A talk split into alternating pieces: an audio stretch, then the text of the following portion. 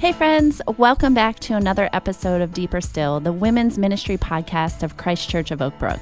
My name is Sue Ann Camfield. I serve on staff here at the church, and I have the pleasure of being the host of this podcast. As many of you know, we have spent the last several months traveling through the book of James, and we are going to keep right on trucking with that conversation today. But first, as always, I just want to say thanks for continuing to reach out, for sharing deeper still with your friends and your neighbors, and for letting us know the difference it is making in your lives. Please do not stop doing this. We do not take it for granted. Keep inviting others to join the conversation. Uh, as many of you know, you can listen on your favorite podcast platform or the Christchurch website. And it's still not too late to join a Zoom discussion group where you can find uh, online at christchurch.us forward slash women. And of course, be sure to follow us on Facebook and Instagram at Christchurch Women. Still trying to get more of you to follow us over there on Instagram. So come on over, help me out, uh, comment, and let me know you're there, and uh, we can do a little life together over there as well. So today, I am excited to have back in the studio with me my friend and ministry leader, Lisa Garvin. Lisa is a longtime member of Christ Church, a just strong and encouraging leader in our women's ministry, and one of our deeper still discussion group leaders. Uh, by the way, shout out to Lisa's group. I know you guys are listening. You guys are awesome. I miss seeing you all, so thanks for hanging in there with us. Uh, we have so much ground to cover today, so we're just going to jump right in and get started as we dive into James chapter 5, verses 1 through 17. Just a big chunk of incredibly challenging text today. So saddle up, settle in, open your Bibles to James chapter 5 if you can, and listen in as Lisa and I go deeper still. Lisa, welcome back to Deeper Still uh, 2021. Now it is, my friend. How are you doing today? I am good. I'm good. The sun is out. The hint of spring is in the air. I think a couple of weeks ago when uh, Chris Stevenson, our our dear friend, was here, we had just received a big snowstorm. So I'm happy to say when I'm in the studio, it is sunny and and uh, the promises of, of springtime are shining. So I'm good. What do they say about Chicago? They say there's that like meme that goes mm-hmm. around that's like it's wait uh, 30 minutes. Yeah, the weather will change. like that, mm-hmm. right? All these different winters we go through. Yeah. And, but we're going to claim here right now, no more snow, no. only sun, only spring, only hope. We are yes. feeling it. So. Yes. Uh, it's so good to have you back today. You know, I was with, um, I was out in Arizona visiting um, my daughter Sadie not long ago, and we just forget sometimes that the sun and the warmth and the weather and how much that just changes our souls sometimes. It really does. We were um, blessed to be um, in the sun, as I said, uh, just recently on a trip, even when it was a snowstorm here. In fact, I got my flight canceled and had to, unfortunately, I put that in air quotes, uh, stay one day longer in the sunshine. And I just said it's so life giving. It's it's amazing how uh, us Midwesterners, um, you know, after a few days of, of clouds, to have that sun back on our face. And I said, there's a sermon title in that because you can change the S U N to the S O N um, when you talk about how life giving it is. It's a real physical manifestation when it's yeah. it's you're outside and and it, yeah. it does change your my mind thinking for sure. Yeah, I love that S U N to S O N. Mm-hmm. That's mm-hmm. that's so perfect for what a great segue to how Just give me credit when you when you preach on that. Sometimes I love it. I got it. Uh, well, Lisa, like I said, we have so much ground to cover today, and in fact, I can't believe I'm going to say this. Um, because I feel like I say this every week, but would you believe me if I said as we start chapter five that these are mm-hmm. some of James' most harsh, most challenging thoughts in the entire book. And like I said, I feel like I say that every week with every new section, but this is like there is something extra um, kind of punch in the gut, as I keep saying, in these verses. And Lisa, even as you and I chatted, just as we were preparing for our time today, you said at first, like, oh gosh, I read this. I wasn't even sure what to do with these verses. Yeah, I wasn't very happy that that uh, this this was the week you first asked me to to step back in and join you here. But um, honestly, I have to say, like that first um, the first read through was a little.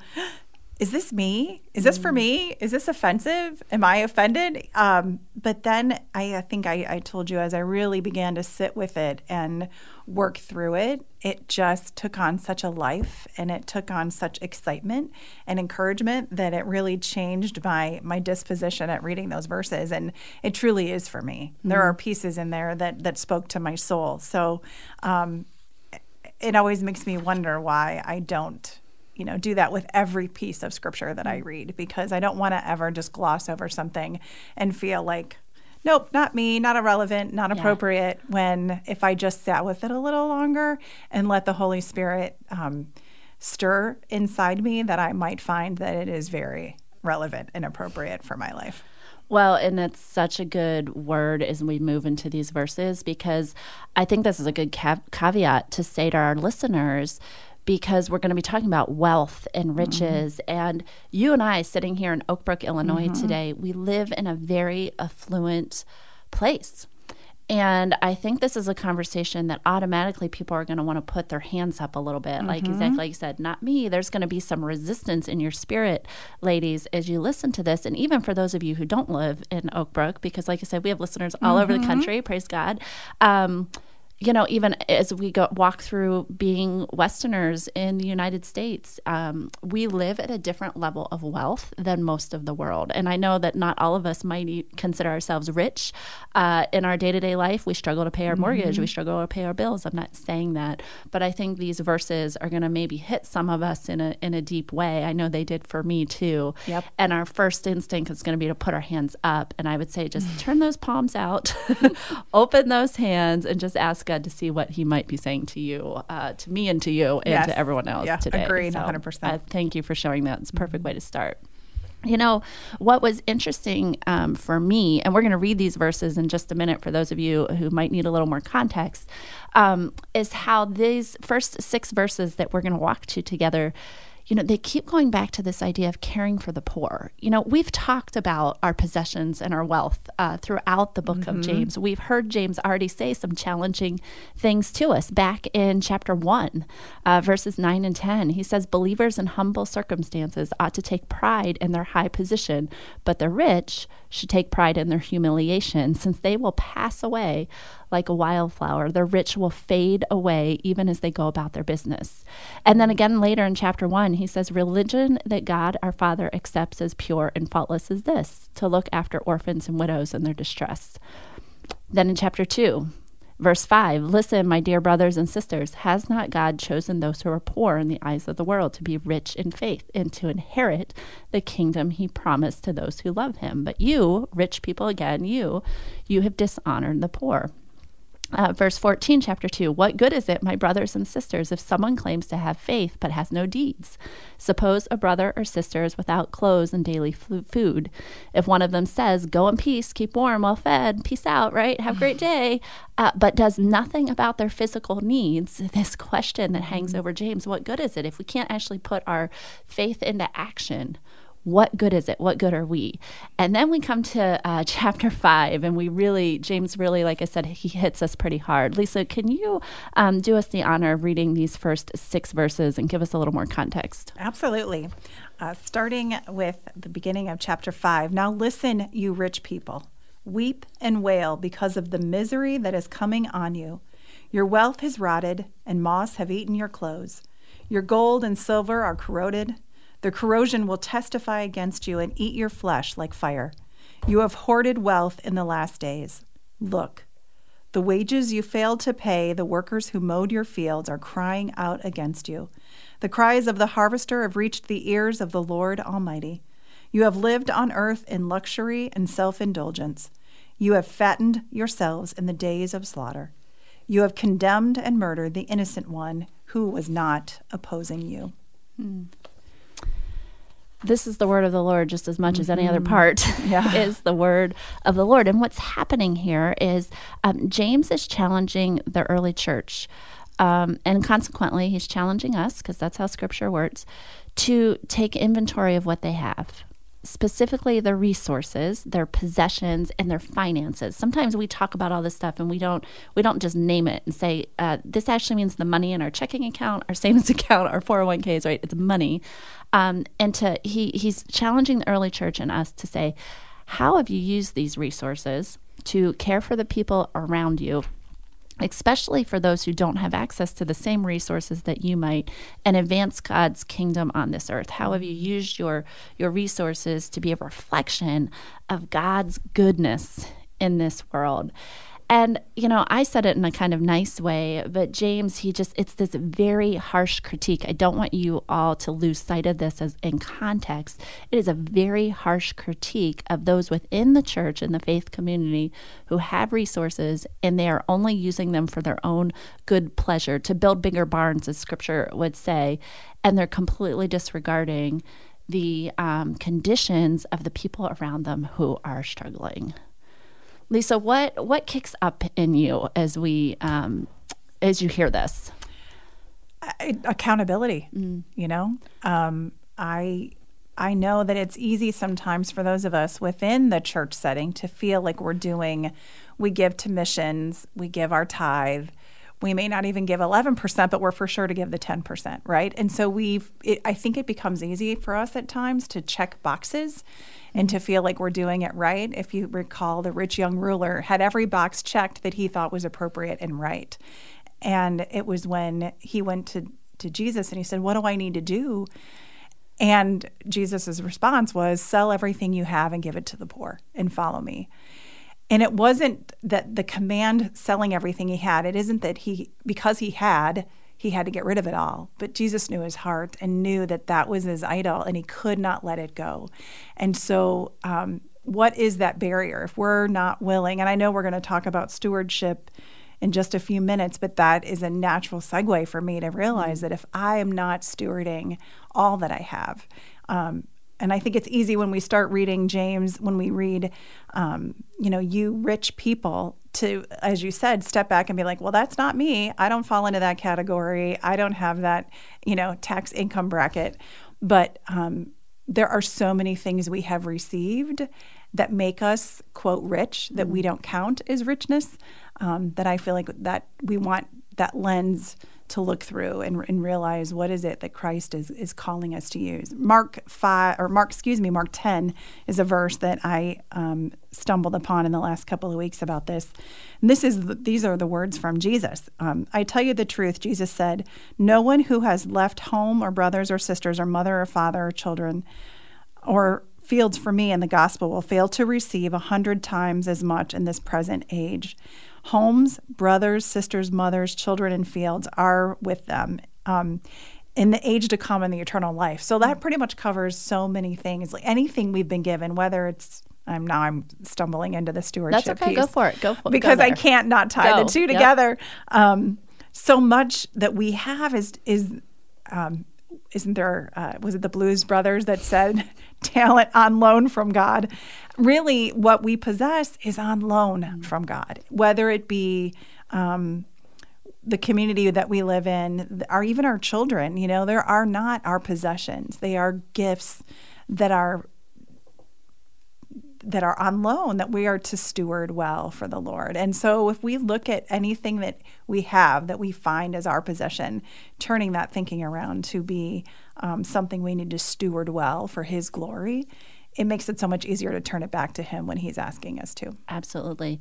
And I think it, it comes back to that fundamental perspective of what do we believe to be true about our resources? Mm-hmm. What do what what do we believe to be true about that which God gives us? Because if we don't have a basic understanding, and I, I know for me, um, I don't know when Randy Alcorn's book, The Treasure Principle, mm-hmm. came out. Um, but that was a you know i had been eric and i had been just young married and as we kind of went through our life together figuring out how to continually give more basically and and even like building up to a tithe and then once we got to that point saying okay now we're getting a little too comfortable with I air quote mm-hmm. just tithing like how do we be more generous? And and so it's been a process for us. It's not like we woke up one day and said let's be generous. Um, at least in how it kind of played out. And when I read The Treasure Principle by Randy Alcorn, and he said, you know, God is the owner of everything. Right. We are just stewards of it. And then he said, you live for the um, live for the line, not for the dot. The line being eternity, and the dot being just where we are. If we only live for our little dot on that long line, then um, that's all we're going to see, and we miss out on that perspective. And so when I learned that God is the owner of everything, and I am just here to steward and manage what He has entrusted to me. That was really um, life changing, a paradigm shifting for me. It makes it so much easier to turn it back if He calls us to. Mm-hmm. Yeah. We we would jokingly do that with our kids when they were younger. When they would do that, mine, mine, mine, mine, mine, um, and their dad would quickly say, "Look, who really mm-hmm. owns that?" You know, and trying to instill from the beginning that it it really isn't ours. We have the pleasure of using or having it for for right now, but it is ultimately something that that was on on loan from God. And if He's calling, like I said, have already said, to return it back to Him, let's willfully and cheerfully do that. Yeah, yeah. And uh, friends, if you're listening today and that's a new concept for you, or you just have questions about that, feel free to email me or, or reach out. I'd, I'd love to point you to some more resources because I do think that's a fundamental piece of our discipleship. Sometimes we think, oh, our finance and resources are here, and then everything else in my life is over here. And sometimes we compartmentalize that. And I, I just think God has so much for us when we're just able to live open handedly. And so I would love to continue that conversation. Uh, if anyone is interested, I'd love to um, share a little bit more. And like I said, point you to some resources that might uh, more fully develop your thinking um, in that area. But as we as we stay in the context of James here, I think one of the interesting things is James takes this a step further. So not only is he saying, "Now listen, um, your wealth is going to rot. Uh, you know, examine what you're going to do with it," but he couches it in this context of judgment. And you know, judgment is this interesting word because we don't like to talk a lot about judgment in the church. We're bringing up all the good stuff, finances, judgment, you know, all, all the sticky stuff. Everyone's just turning off their dial right now. Um, judgment is not something we talk about a lot because it has this negative connotation when we think of it in an individual sense, right? Don't judge me. Don't judge my choices. Don't judge how I parent my children. Don't judge how I spend my money. Um, and there's some truth in that, right? Scripture talks about we don't need to judge the motives of someone else's heart. That is that is God's job. We don't need to judge where they're at with the Lord. That is God's. Good job. But in this context here, when we're talking about judgment, James is actually talking about um, the fact that God will one day uh, judge our lives. We will one day stand accountable before God. And one of the things that we're going to stand accountable for in that day is what we've done with the resources that He has entrusted to us. Uh, we're going to be account- accountable for what we've done with all our stuff. How have we taken care of the poor, of the widows, the orphans? And that means um, literally and metaphorically, Mm-hmm, right? And so there's there's lots you could say with that. Have we stood in the gap for people who don't have a voice? Have we advocated? Have we have we put our faith into action? And when we look at these these some of these phrases in um, just these first few verses we read, uh, verse one. Now listen, you rich people, weep and wail because miseries are coming. Okay, you have hoarded wealth. Verse three. In the last days, you have lived on earth in luxury and self indulgence. Verse five. You have fattened yourselves in the day of slaughter. Again, really harsh language, but James is trying to push his listeners to remember that our life here is temporal. Right, right. Yeah, there there is a bigger story going on. We are a mist, right? Like we read in, in um, chapter four, our lives are just a mist, a vapor that is here and vanishes. So, Lisa, when you hear that, how does that, when we add this layer of judgment on the fact that someone's going to see how we spend our money, Right. and we're going to be accountable for that, what does that kick up in you? What, what's going on? Well, I like better, I think, the word um, to slide in there that you just used, accountable, because judgment does seem harsh, and and um, you know we get that element of uh, um, you know defense or um, don't, as you said, don't judge me, don't judge my motives. Um, but if we talk about accountability, and even I think I would I'd move on to the word integrity. Um, you know, do we have integrity in our finances? Do we have integrity with what we have?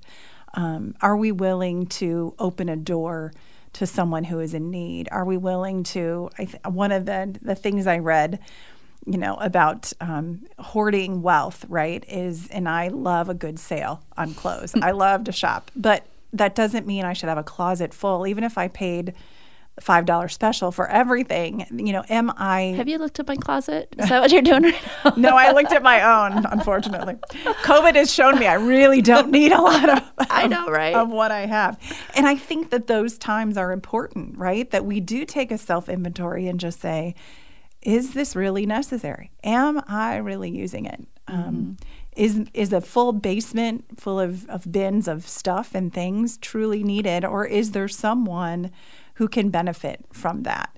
Um, and it just doesn't have to be about you know material possessions, but maybe even it's with our our time and where we volunteer. It can go beyond that. But I do believe, um, you know, accountability mm. um, is is something maybe to to make it softer. Maybe it's easier for me to hear accountability versus judgment. but you know, mm-hmm. James is pretty firm that our lives will be examined. You know, on that day. Mm-hmm. And you know, um, I think it's important also to say that, um, you know, money is not bad. It is not a bad thing. The Mm-mm. evil doesn't lie in the things that we have. You know, First Timothy says, "For the love of money is the root of all kinds of email."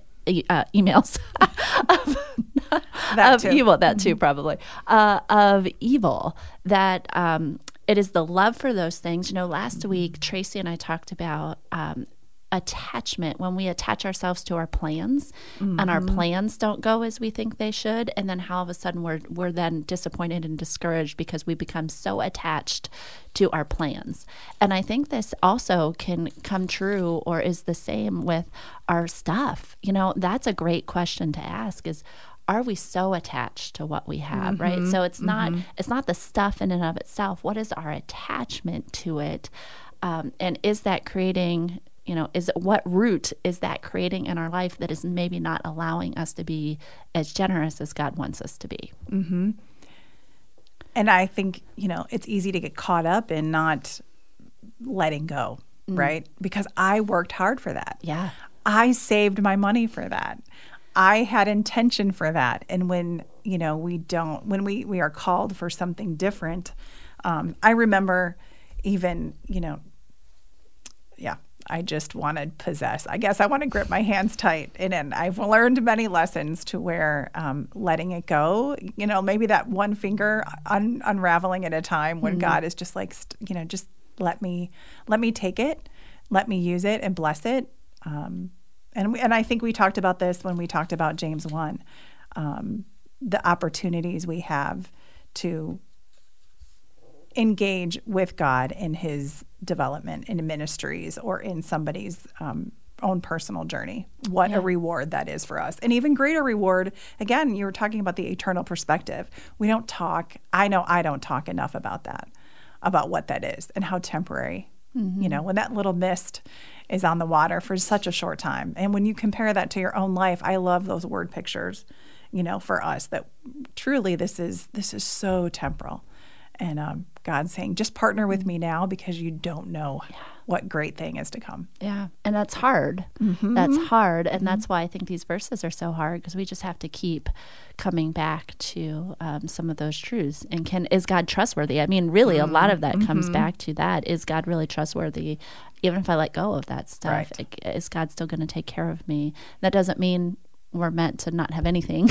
Right. uh, you know, we don't need to go ex- to extremes in this conversation, but I think that that's a great question to continue to come back for. And um, in verse 3, James makes this point again really strong. He says, Even your gold and your silver are corroded. Mm-hmm. Now, gold and silver are things in our, you know, our, our precious things that shouldn't rust. They don't rust, right? As their physical makeup doesn't rust. They're not iron that's going to rust. Gold and silver don't rust. But the point that James is making here is that, you know, even those things that you think are here forever, mm-hmm. even those mm-hmm. things that you think are meant to last that aren't going to rust, um, they're not indestructible. So don't attach yourself to that. Don't put your value into those things because you you they're going to go up right. in smoke. And, and, and where does your faith lie? Does our faith lie in the home we have over our head? Does mm-hmm. our faith lie in our bank account total or our investment accounts or to the, you know, bricks of gold we may have hidden somewhere?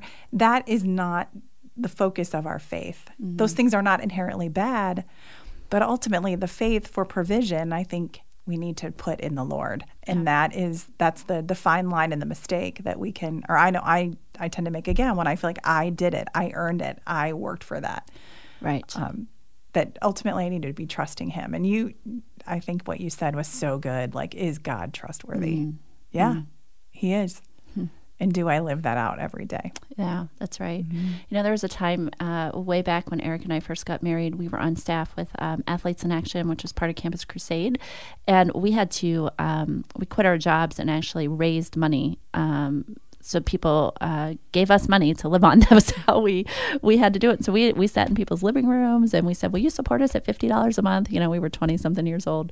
Um, but I learned more through God's character mm. and His provision for me during that time than almost anything else in my life and i, I honestly would never want to go back to that mm-hmm. now that mm-hmm. now that uh, i'm in a new phase a different phase of life um, but i sometimes go back and go wow I, I, forget sometimes what it means to be so dependent right. on god's provision in my life mm-hmm. and i mm-hmm. almost miss that a little bit mm-hmm. so he's so present right we mm. we're, we're so in we're so dependent upon him in that moment that it makes the experience so much richer than it is to know that we can just go out and fill that tank of gas and not have to worry about it being an issue, you know? Yeah, yeah absolutely. Um, well, gosh, just like everything, we could talk about this all night long. I know we have other things that we want to move on to, but I think that idea of hoarding, right? Are mm-hmm. we in mm-hmm. the last days? Are we making ourselves fat and rich and cushy? Uh, when we know it's not going to last. And that's really James' point um, in Matthew 6. James, or no, Jesus says, Do not store up for yourselves treasures on earth where moths and vermin destroy and where thieves break in and steal, but store up for yourselves treasures in heaven where things do not destroy, where thieves do not steal, where your treasure is, there your heart will be also. No, it doesn't. Notice it doesn't say where your heart is, there your treasure will be. Where your treasure mm. is, there your heart will follow you. Follow where you are investing your resources and your time. Your heart's going to be there, and if they're things of God, your heart is going to follow the things that God is, um, His heart is after. And so, uh, lots of lots of stuff to chew on there. And for those of you who are in our discussion groups, I hope you'll have a great conversation and just be really vulnerable about um, where you're at with with this piece of your life. Um, Lisa, real quick before we move on to the next thing. Uh, he also brings up this idea of cheating, uh, cheating the workers. Mm. And I just I don't want to skip by that because I think uh, actually in our conversation you brought up a couple of things that I thought were really insightful when we were talking about this. Well, just that you know I've I've unfortunately seen opportunities where we could have had integrity going back to that word in in finances and had people of faith that I looked up to that owned businesses or had an opportunity to to really be a standout for someone to employ others and and cheated um, you know, found reasons to not fully pay someone. Um, mm. I even thought of a time um, when my husband was a server. We were first married. You talk about your first married days, and he was. We worked at a restaurant when we were first married, and there comes a point at the end of the night when you total your tips, and you're supposed to declare how many tips, how much in tips you made that day. And he was declaring exactly what you were supposed to. And his coworkers, after so many days, got mad at him because it was going to make the rest of them look bad because they weren't reporting as much, right? You didn't necessarily have to. So why are you reporting this much? Because you might make it look like we're not reporting. You know, so there was this dis- discrepancy in that, and there was uh, an internal conflict. It's like, well, I guess I could be called mm-hmm. to not have to report all of what I made. So if I made fifty, I could just report that I made 35. And so anyhow, I'm just saying that when you're when we're cheating in any kind of way, whether it be um, you know off of somebody else and making ourselves better or standing on the back of another to mm. to move it forward um, for ourselves i mean there's no justification for that especially yeah. in the community of believers and so um, again, it goes back to that word integrity, not just in how we manage our own finances, but then how we treat and employ others when you're in a position of employing. Yeah, which is exactly the context that was happening in James. There was a concentration of land in the hands of some very wealthy small group of landowners. And if they were selfish in how they paid their workers, if they cheated them, if they delayed, it literally meant their workers wouldn't get food. Mm-hmm. They wouldn't have enough to eat. Mm-hmm. They would be in poverty. And so I think that is a great question to ask ourselves for those of us. And I know, again, just our audience, there are a lot of people who are in positions that that do sign the checks of other people and what does that look like to um, just even our purchasing power, whatever it may be, using the places that we have influence and power to uh, make sure that's not right. happening. Are we giving a fair wage yes. if we're in that position? You yes. know, um, just making sure that we're constantly again in check of ourselves and putting mm-hmm. yourselves in a community where you can be in check of each other mm-hmm. because it is easy to to make ourselves believe that what we're doing is okay. Yeah. You know, yeah. when when maybe that's not what mm. God is speaking at that moment. Yeah, and at the end of the day, God is the one that mm-hmm. even if you mm-hmm. get away with it on this right. earth, God is the one again, James judgment, accountability, integrity. Mm-hmm. God is the one who's going to see that stuff. And so it's a matter of the the heart, a matter of character and integrity. Yeah. Um, well, we're going to uh, kind of flip the switch here and we're going to transition to um, the second section of James. Uh, James, uh, let's see, verses 7 through 11. We're going to hold on to verse 12 for the very end. And we move into this. Uh, the subtitle on my Bible says um, Patience in Suffering. Mm-hmm. And Lisa, I'm going to let you kick this one off, but I, I, do want to take a minute and just read these verses. And what I want uh, our listeners to do is to change their point of view for a minute. Because we have been talking this whole time as if we are in the position of power, that we are the ones in um, position of wealth that James is rebuking us. Like mm-hmm. we have, we are putting ourselves in that position. But one of the things as we read scripture, and again, I always come back to what it looks like to be a good Bible student as we read scripture, is to remember that um, we sometimes, or maybe often, read our current position in life into the scripture, right? We, we forget sometimes the context.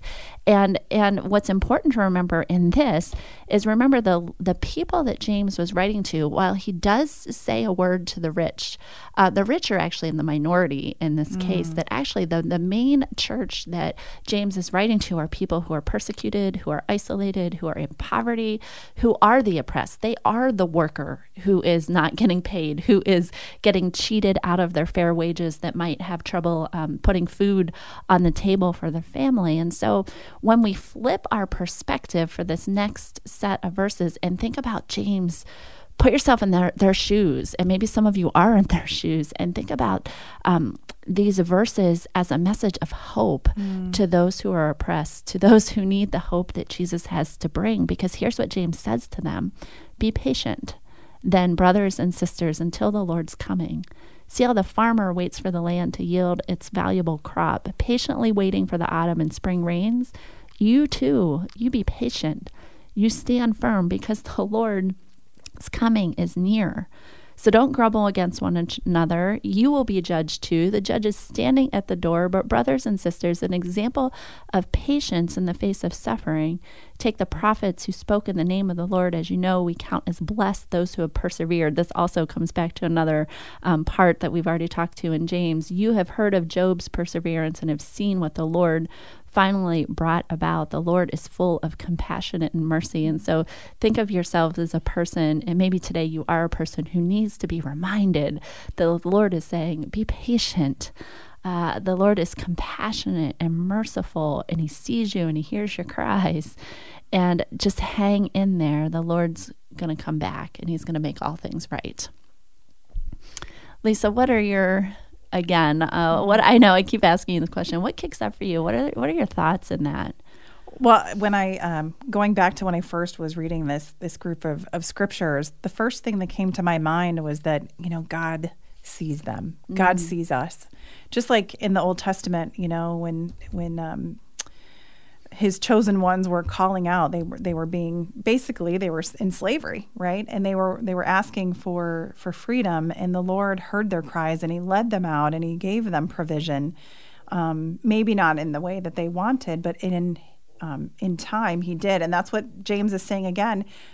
the God of the universe still mm-hmm. sees you. Mm-hmm. The same God that you know from the Torah, from the Old Testament, that you've been taught about, um, and that you can speak of, still sees you in the midst of of um, whatever oppression this these new Christian believers were going through um, after the death of Christ, and it just showed me yes, he still sees them. He's still providing. Um, he will still have the final word, no matter how hard we think it's getting.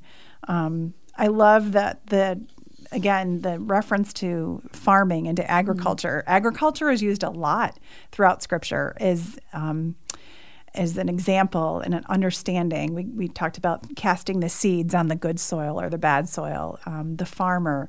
Um, and we hear that again from James. And when he, something I learned um, when I was preparing for today is that when the Jews were in Egypt, farming was done very differently from farming that they were um, doing when they were living in Israel. Um, the difference between the land in Egypt being irrigated and the land in um, Israel was much more arid.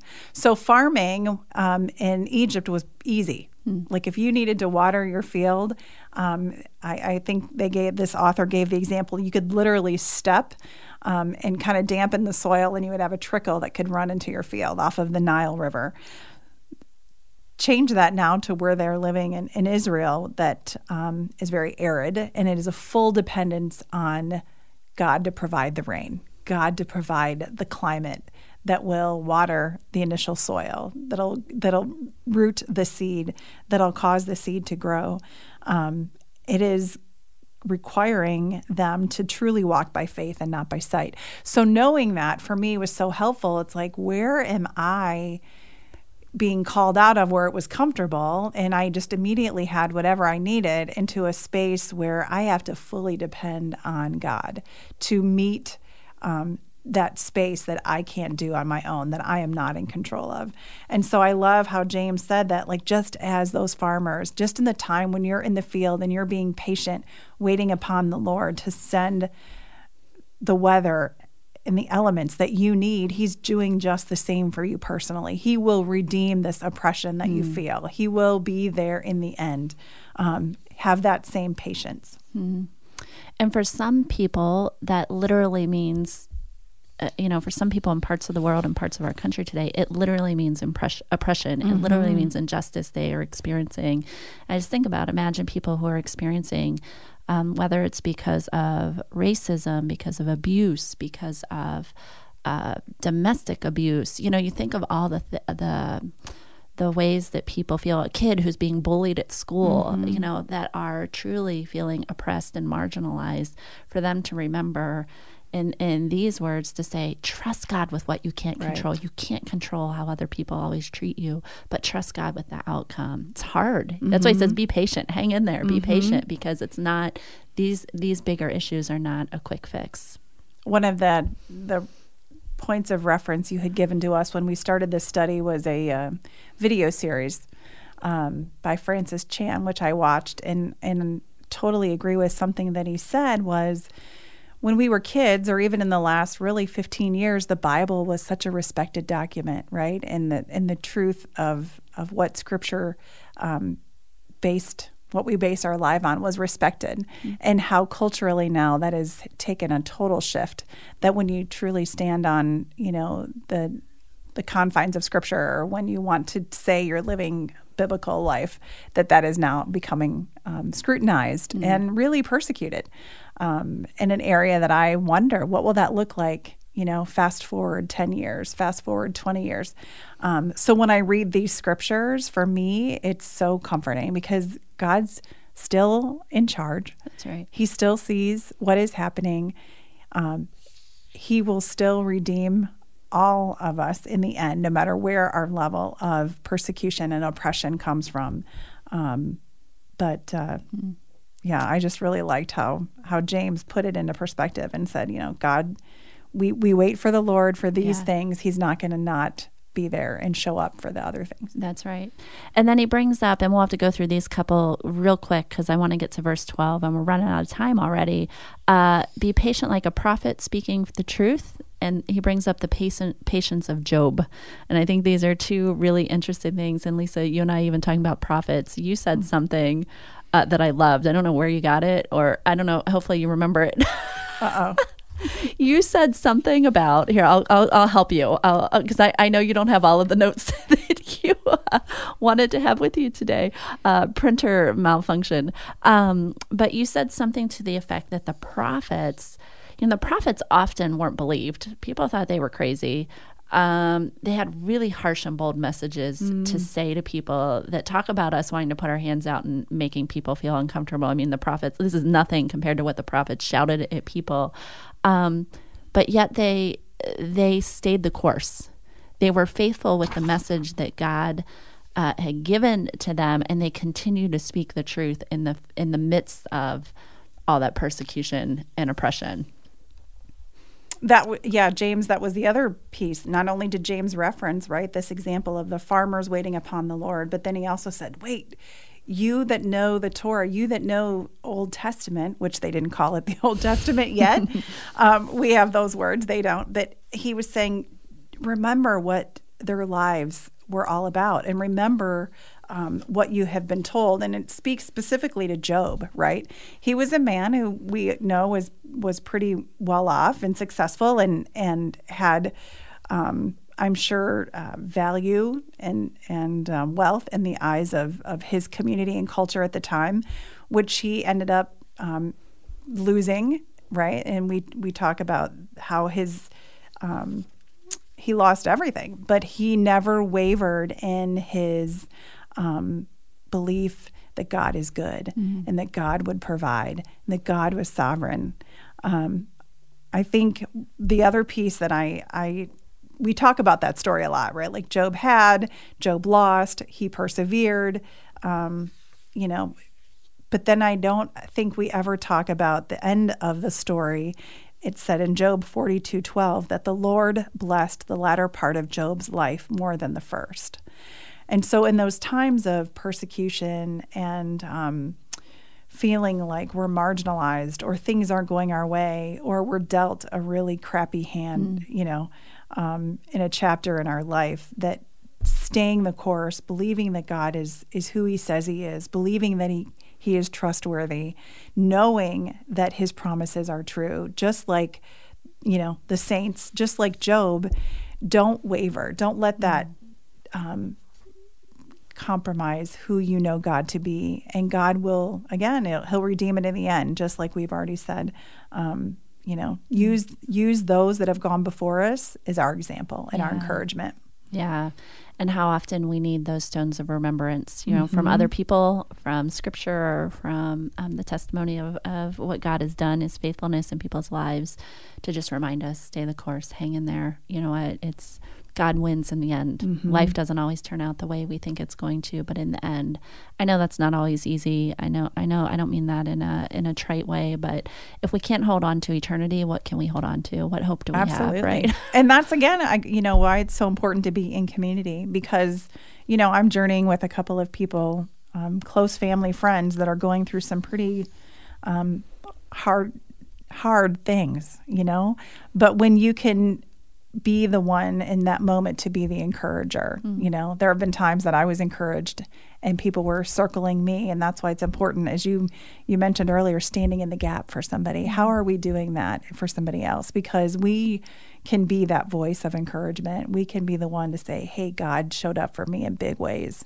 You know, I understand. I hear what you're going through. Yeah. Um, hold fast. Yeah yeah, hold fast. Consider it pure joy. Mm-hmm. That come back to the beginning right. of James. We serve a God who only knows triumph, yeah. right? The yeah. battles might be hard, but the triumph is His the in the end. Lord. Yep. Amen. That's a good word.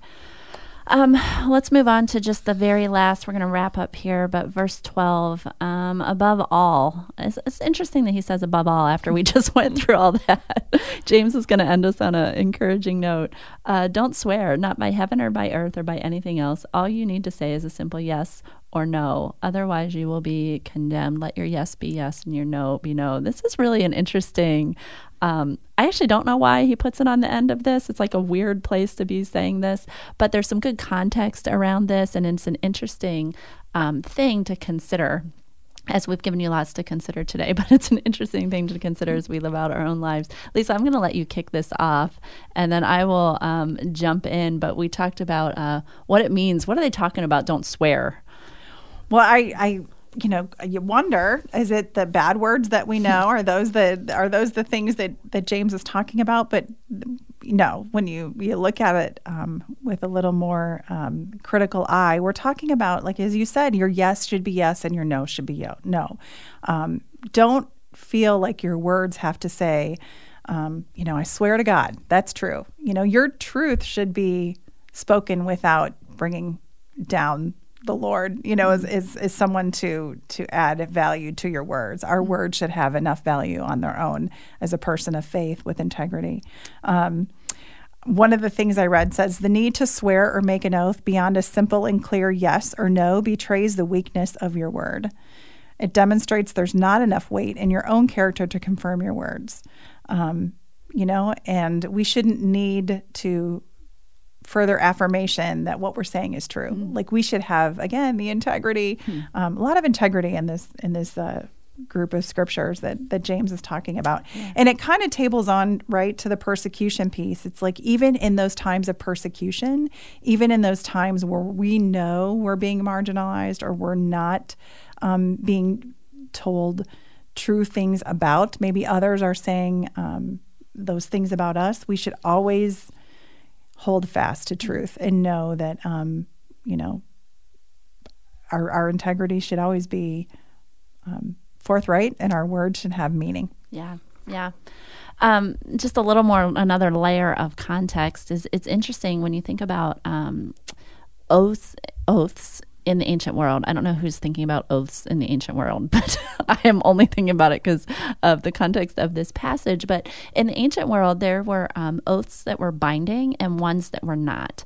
And the ones that were binding, um, the name of God would be used directly. And so that is what would make it binding. He was this seen as this active partner in the transaction between two people. And so people would sometimes, um, people who didn't have the integrity uh, would try to find an oath to say them in a way that um, made it sound binding, but they could actually get out of it. And so there was this mockery going on of oaths at the time. And then the other thing that was going on is that people were making oaths all the time. So they were con- consistently bringing God's name into it and, and trying to make an oath.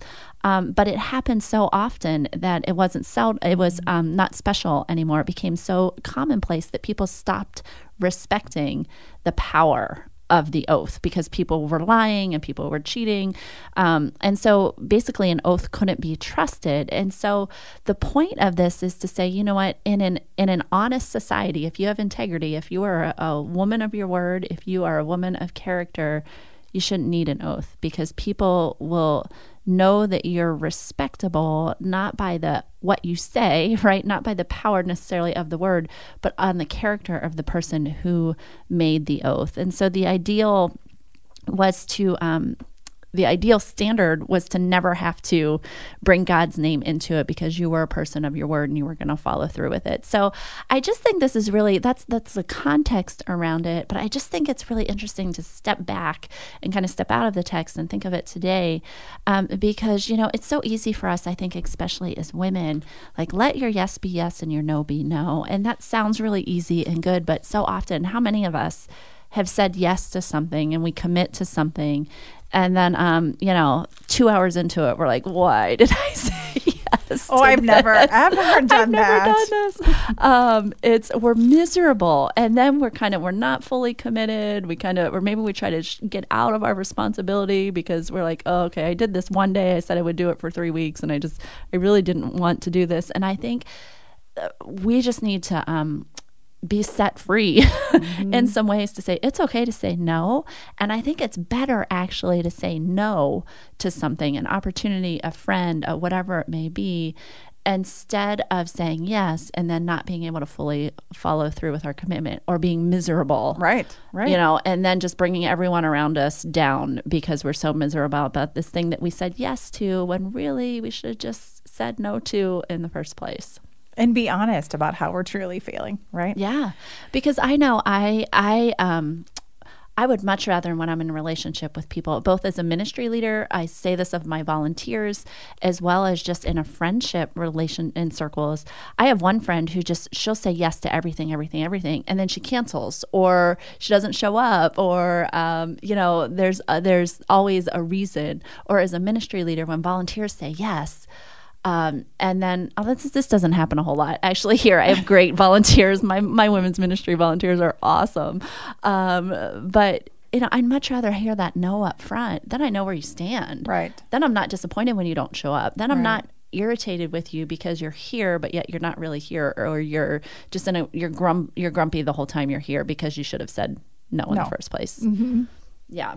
We talked a little bit in my small uh, group circle last week um, when we had the podcast that Tracy gave about even overcommitting or submitting our schedule to the Lord, right? And letting Him direct our time and um, really discerning what it is, you know, why do we say yes to those things? Who is it we're serving? You know, is it because we feel, you know, obligation? I know for me, sometimes it, it like stokes my ego if someone wants to invite me in. And of course, I, I don't really have time for that, but yes, that would be great, you know? Um, and so, really, just knowing that our words um, should have that full 100% backing behind it. We shouldn't be, I think I'm a yes, I think I'm a no, but um, in this situation, making sure that it's a firm yes and it's a firm no, and having um, the confidence and uh, the reputation when someone receives that to know that that is a firm truth.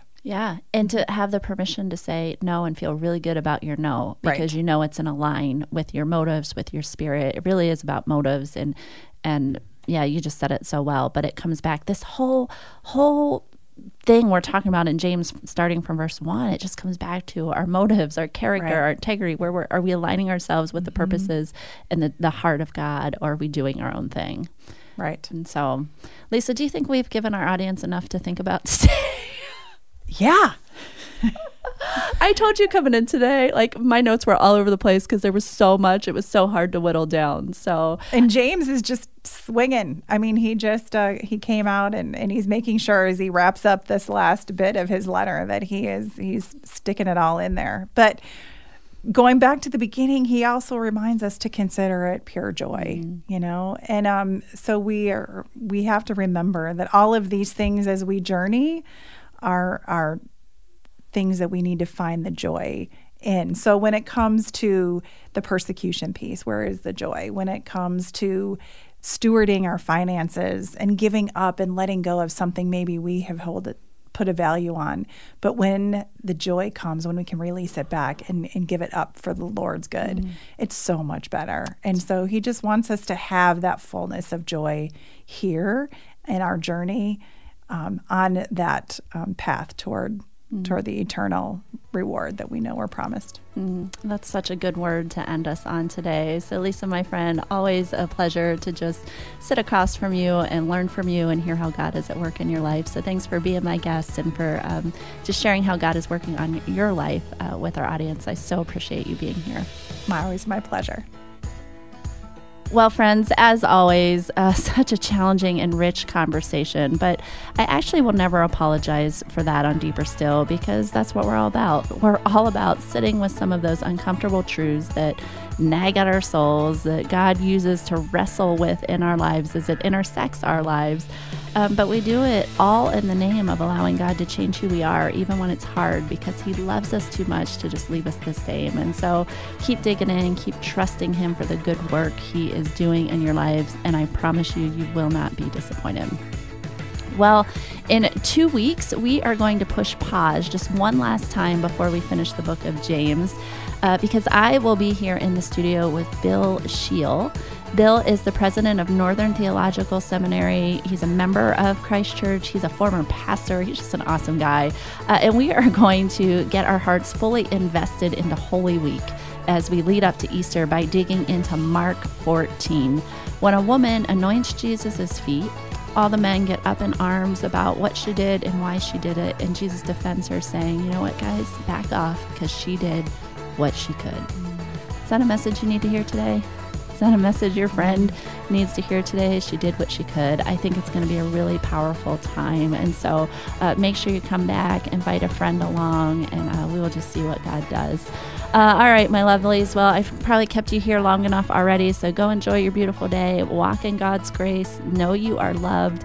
Keep going deeper still. You will not be sorry. God will do a work in your life. So keep doing it, keep trusting Him, and we'll see you back here in just a few weeks. Thanks so much for joining us today.